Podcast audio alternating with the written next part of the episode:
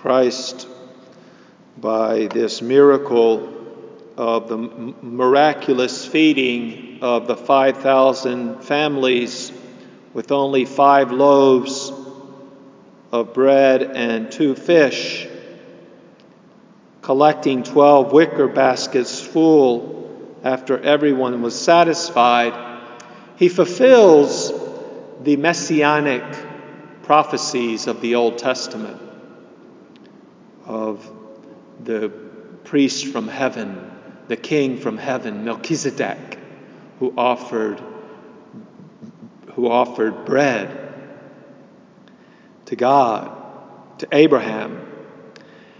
And he also prefigures what he would do at Calvary, giving himself, his body, to the Father as he gives the loaves. And at the Last Supper, this is my body, this is my blood. He would give, him, he would give himself for us, for our nourishment, for the forgiveness of our sins, and for our salvation.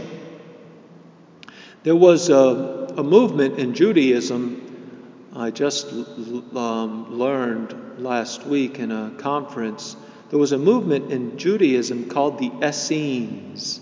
They're as, as, as large as the Pharisees and the Sadducees, and the Essenes had a ritual of the priest sitting at the table with the disciples and taking uh, bread and wine and offering to them.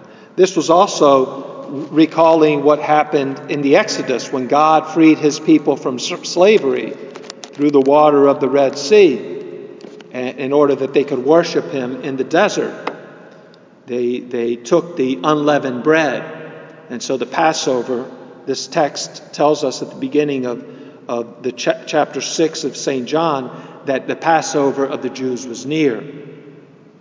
This is clearly an indication of, of Christ fulfilling what was also prefigured in the Exodus that he would, he would take us through baptism, he would forgive us of our sins by his blood. So, this is the prophetic act of Christ, prefiguring his passion and his death, through which he gives himself to feed his followers forever. I would also like to mention to you that this time of Easter, this second week of Easter on Friday, we begin chapter 6 of the Gospel of St. John, which we will read until next Friday.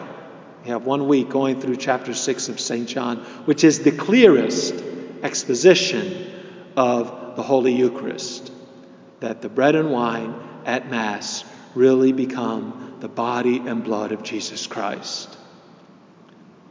I encourage you to read the text. It's just one chapter, it's about 60 verses. It would take you no more than 10 minutes, five, but actually just a few minutes, three minutes. It's just a long chapter.